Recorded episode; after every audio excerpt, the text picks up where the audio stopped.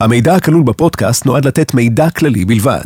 אין להסתמך על המידע או לראות בדברים ייעוץ משפטי, המלצה או תחליף לייעוץ משפטי או חוות דעת משפטית. לקבלת טיפול או ייעוץ משפטי, יש צורך לפנות לעורך דין המתמחה בתחום הרלוונטי באופן פרטני.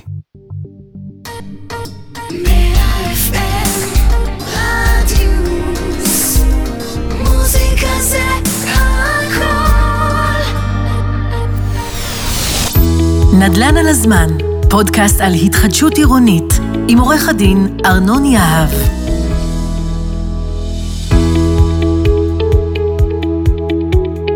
שלום לכם, אתם מאזינים לעונה השנייה של הפודקאסט נדל"ן על הזמן, איתי עורך דין ארנון יהב, שותף מנהל במשרד יהב ושות' שמתמחה בנדל"ן וליטיגציה.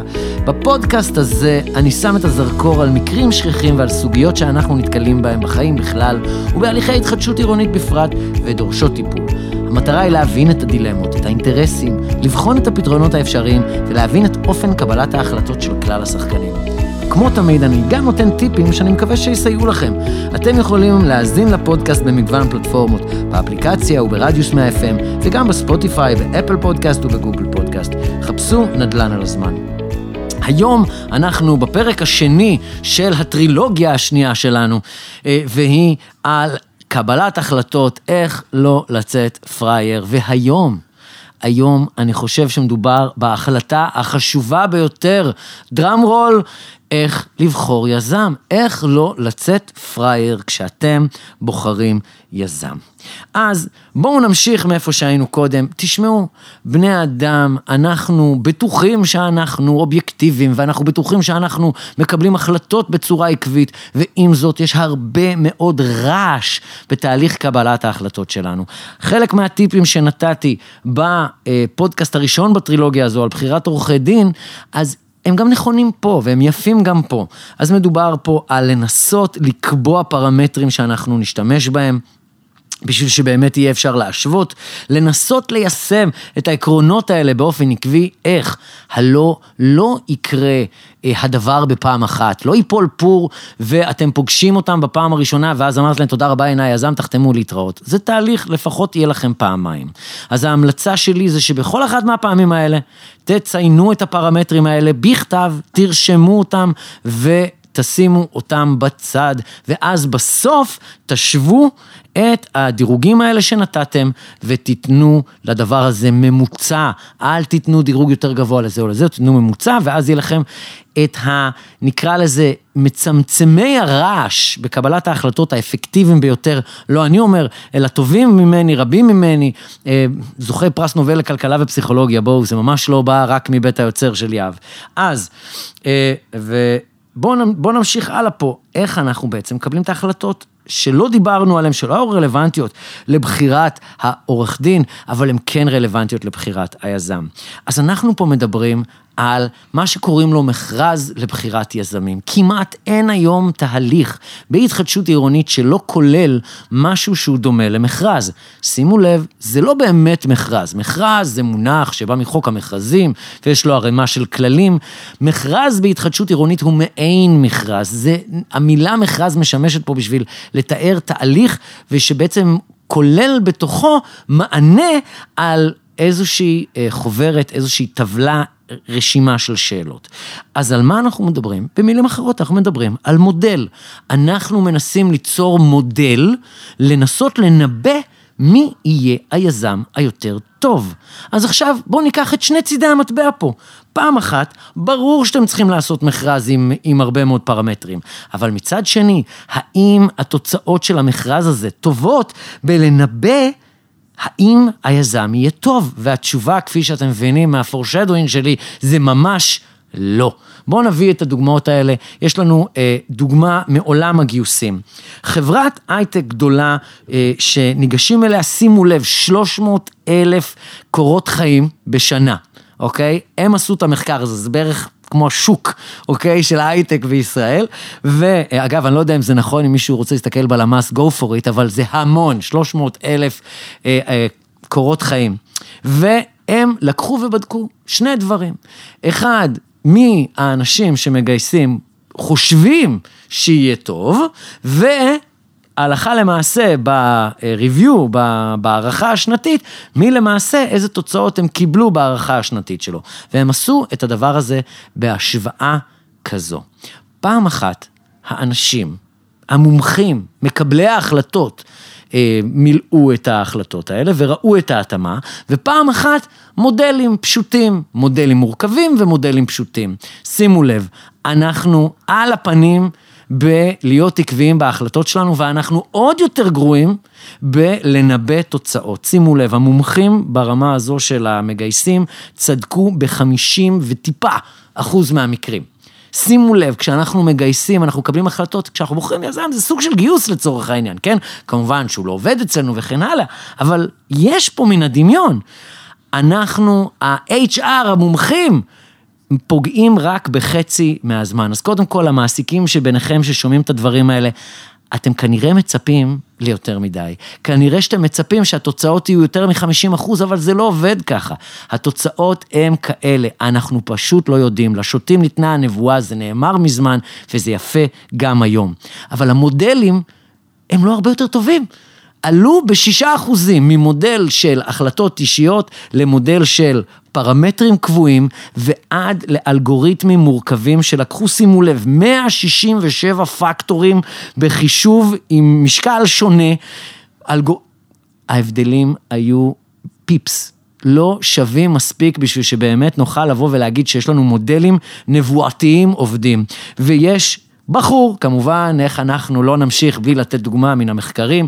פה אנחנו מדברים על טטלוק. טטלוק הוא גם, יש לו חוש הומור אה, נורא אה, יפה ונפלא, וגם הוא פתח בעצם מחקר שהוביל לפתיחת... אה, מכון שנקרא The Good Judgment Institute, או goodjudgment.com למי שרוצה לעשות את זה. קוראים לזה בעצם super forecasting. הבן אדם בא ולקח את כל המומחים אנחנו מדברים פה על עיתונאים, אנחנו מדברים פה על פוליטיקאים, אנחנו מדברים פה על כל האנשים שקשורים, אתה יודע, מכוני דעת קהל, ואנחנו קשורים פה לכל ה-think tanking ולכל מי שאתם רוצים. לקח את כולם ועשה מחקר של עשרות שנים. בסדר? המסקנה שהוא הגיע אליה היא שהמומחים, יש להם אחוזי פגיעה שהם שווי ערך לשימפנזות שזורקות חצים על לוח. אז אם להם יש בערך 50 אחוז ול-HR המומחים יש 50 אחוז, כן, אתם יכולים להטיל מטבע. עכשיו, אני לא אומר לכם להטיל מטבע. אני בא ואני אומר לכם, חבר'ה, יש משהו שלא ניתן לראות מעבר לו. לדבר הזה קוראים בורות אובייקטיבית. זה המונח מעולם הכלכלה. הבורות האובייקטיבית שלנו, אנחנו לא יודעים מה יהיה. אם אני מחדש לכם משהו, אז אני רוצה שתעצרו שנייה ותחשבו מתי פעם אחרונה אתם קיבלתם החלטה. אנחנו, יש לנו עוד הטיה, אנחנו בהטיות, הטיות, הטיות. הטיה לחזק את מה שאנחנו אומרים, אנחנו באמת בטוחים שההחלטות שלנו נכונות. לרוב אנחנו מקבלים החלטה בחטף, ואז אנחנו עושים הכל בשביל לתמוך בהחלטה שכבר קיבלנו בחטף. שימו לב, אנחנו ננסה אה, לחשוב שנייה איך אנחנו יכולים להניע את עצמנו מהדבר הזה ולקבל החלטות טובות יותר. אז הנה לכם איך. קודם כל, יש אה, מחקר שמלמד אותנו, לא צריך ללכת ליותר מדי פקטורים, לא צריך ללכת לאלגוריתם מאוד מורכב. שימו לב, המחקר מאוד חד, שני פקטורים שיש להם קשר ישיר לתוצאה. ואתם, המרחק ביניכם ובין אלגוריתם של 167 פקטורים הוא זניח. זאת אומרת, לכו על זה. יש כאלה שמי שמכיר מהעסקים, כלל אצבע אם תרצו, קחו את השני פקטורים הכי נבואתיים, הכי קשורים, שיש ביניהם ובין ההצלחה הכי הרבה התאמה, ותישארו בהם. ולא תופתעו לשמוע, יש לי טיפ בשבילכם. אני מציע לכם לעשות אה, כמובן מכרז, למה? כי אתם רוצים לנצל את אלמנט התחרות. לא כי אתם רוצים לבחור יזם טוב יותר, אלא כי אתם רוצים לנצל את העובדה שאתם עדיין בתחרות והשוק החופשי הוא כזה ש... כשהבן אדם, כשהיזם יודע שהוא בתחרות, הוא יסגור איתך תנאים יותר טובים. אז זה לא לבחור את היזם היותר טוב, זה תנאים יותר טובים, לא משנה עם איזה יזם תבחר. לכן אתם עושים את המכרז. אבל בשביל לבחור את היזם, קחו שני פקטורים מתוך המכרז הזה. לטעמי, והנה ההמלצה שלי אליכם, בדיקה של הסביבה, זאת אומרת, מה אני מתכוון? אני מתכוון לאיפה היזם עבד בסביבה הקרובה של הפרויקט. לידע מקומי יש יתרון, ויש לכם גם מול מי לבדוק, ואתם גם יכולים לבדוק אם הדבר הזה, קוראים לזה בספרות הכלכלית, רגל שבורה. אלגוריתמים לא יודעים תמיד לקחת בחשבון אם אה, יש לך רגל שבורה. מאיפה בא הדימוי? נותנים אלגוריתם של האם אנשים הולכים לצאת היום לסרט בערב. והאלגוריתם יודע לחשב ולחשב ולחשב, אבל אני לא צריך לחשב כלום, אני יודע שאם אתה שברת את הרגל היום, אתה לא תלך לסרט. אז רגל שבורה פה זה הרגל כרושה למי שאוהב אוכל רומני. וואו, ואני רוצה להגיד, גפילטע פיש הוא טעים, אבל רגל כרושה, לא. אמ, אז סגרנו את הדבר הזה, הנה פקטור הבא. שני הפקטורים שלנו זה הסוגיה של ההתאמה לתוצאה.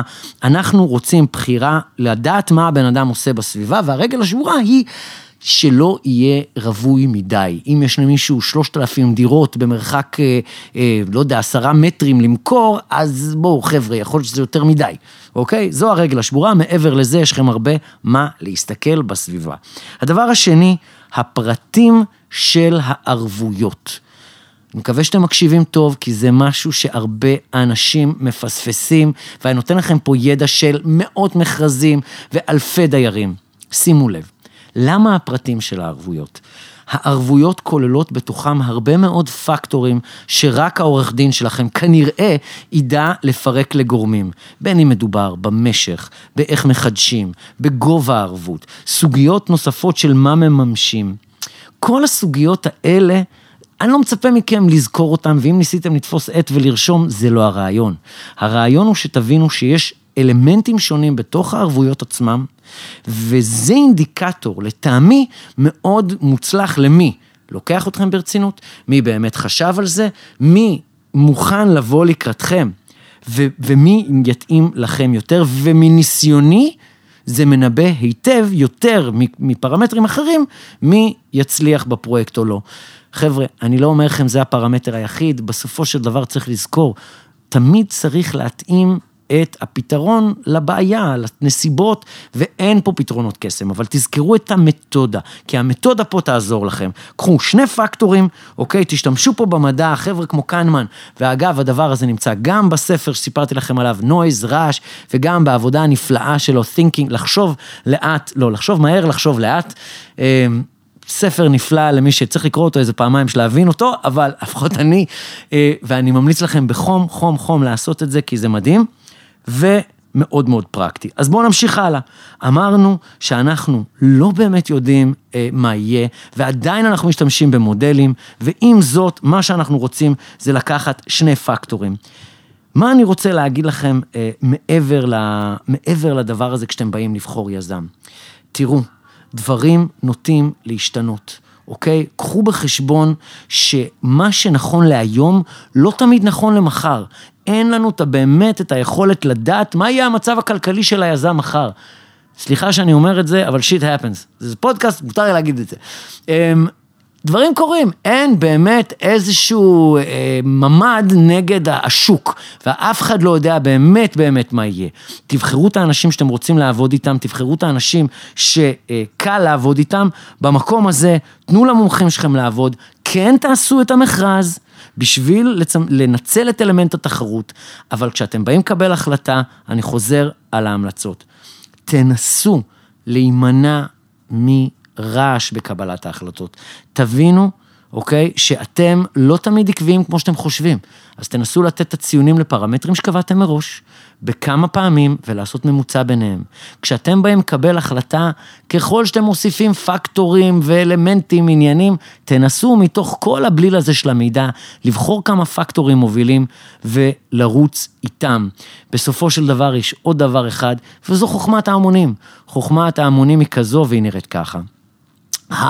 הנביא הגדול, נקרא לו, של המודרניזציה, אדמס, בא ואמר פחות או יותר את, ה- את הדבר הבא כשהוא התחיל את המהפכה, כשהיה בתחילתה של המהפכה הכלכלית במאה ה-18, אדם סמית. המשתתפים אינם רציונליים ומיודעים. על מה אנחנו מדברים פה, אוקיי? יש הערכה ש... האנשים שמשתתפים בשוק החופשי הם רציונליים והם יודעים, יש להם בסוף איזשהו, איזשהו ידע. תראו, כשזה בא לקבוצות קטנות של אנשים, הדבר הזה לא כל כך תופס. אבל כשאני מביא אותו לגוף שלם של דיירים, חוכמת ההמונים יכולה לעזור לנו. פה גם דירוגים נכנסים. אל תשכחו גם לחשוב על כלכלת ההמונים אה, ועל חוכמת ההמונים, עם זו, תבינו שיש הרבה מאוד רעש בקבלת ההחלטות ותנסו לצמצם אותם. תודה רבה לכם שהייתם איתנו, עד כאן הפרק שלנו. אתם מוזמנים לחפש פודקאסט נדל"ן על הזמן במגוון הפלטפורמות, באפליקציה או באתר רדיוס 100 FM, בספוטיפיי, באפל פודקאסט או בגוגל פודקאסט. תוכלו להאזין גם לפרקים מהעונה הראשונה וגם לעקוב ולהתעדכן כשעולה פרק חדש. אנחנו מעדכנים גם בפייסבוק ובאינסטגרם של רדיוס 100 FM כשעולה פרק חדש. תודה לצוות שלנו כאן באולפן, נשתמע בפרק הבא של נדל"ן על הזמן.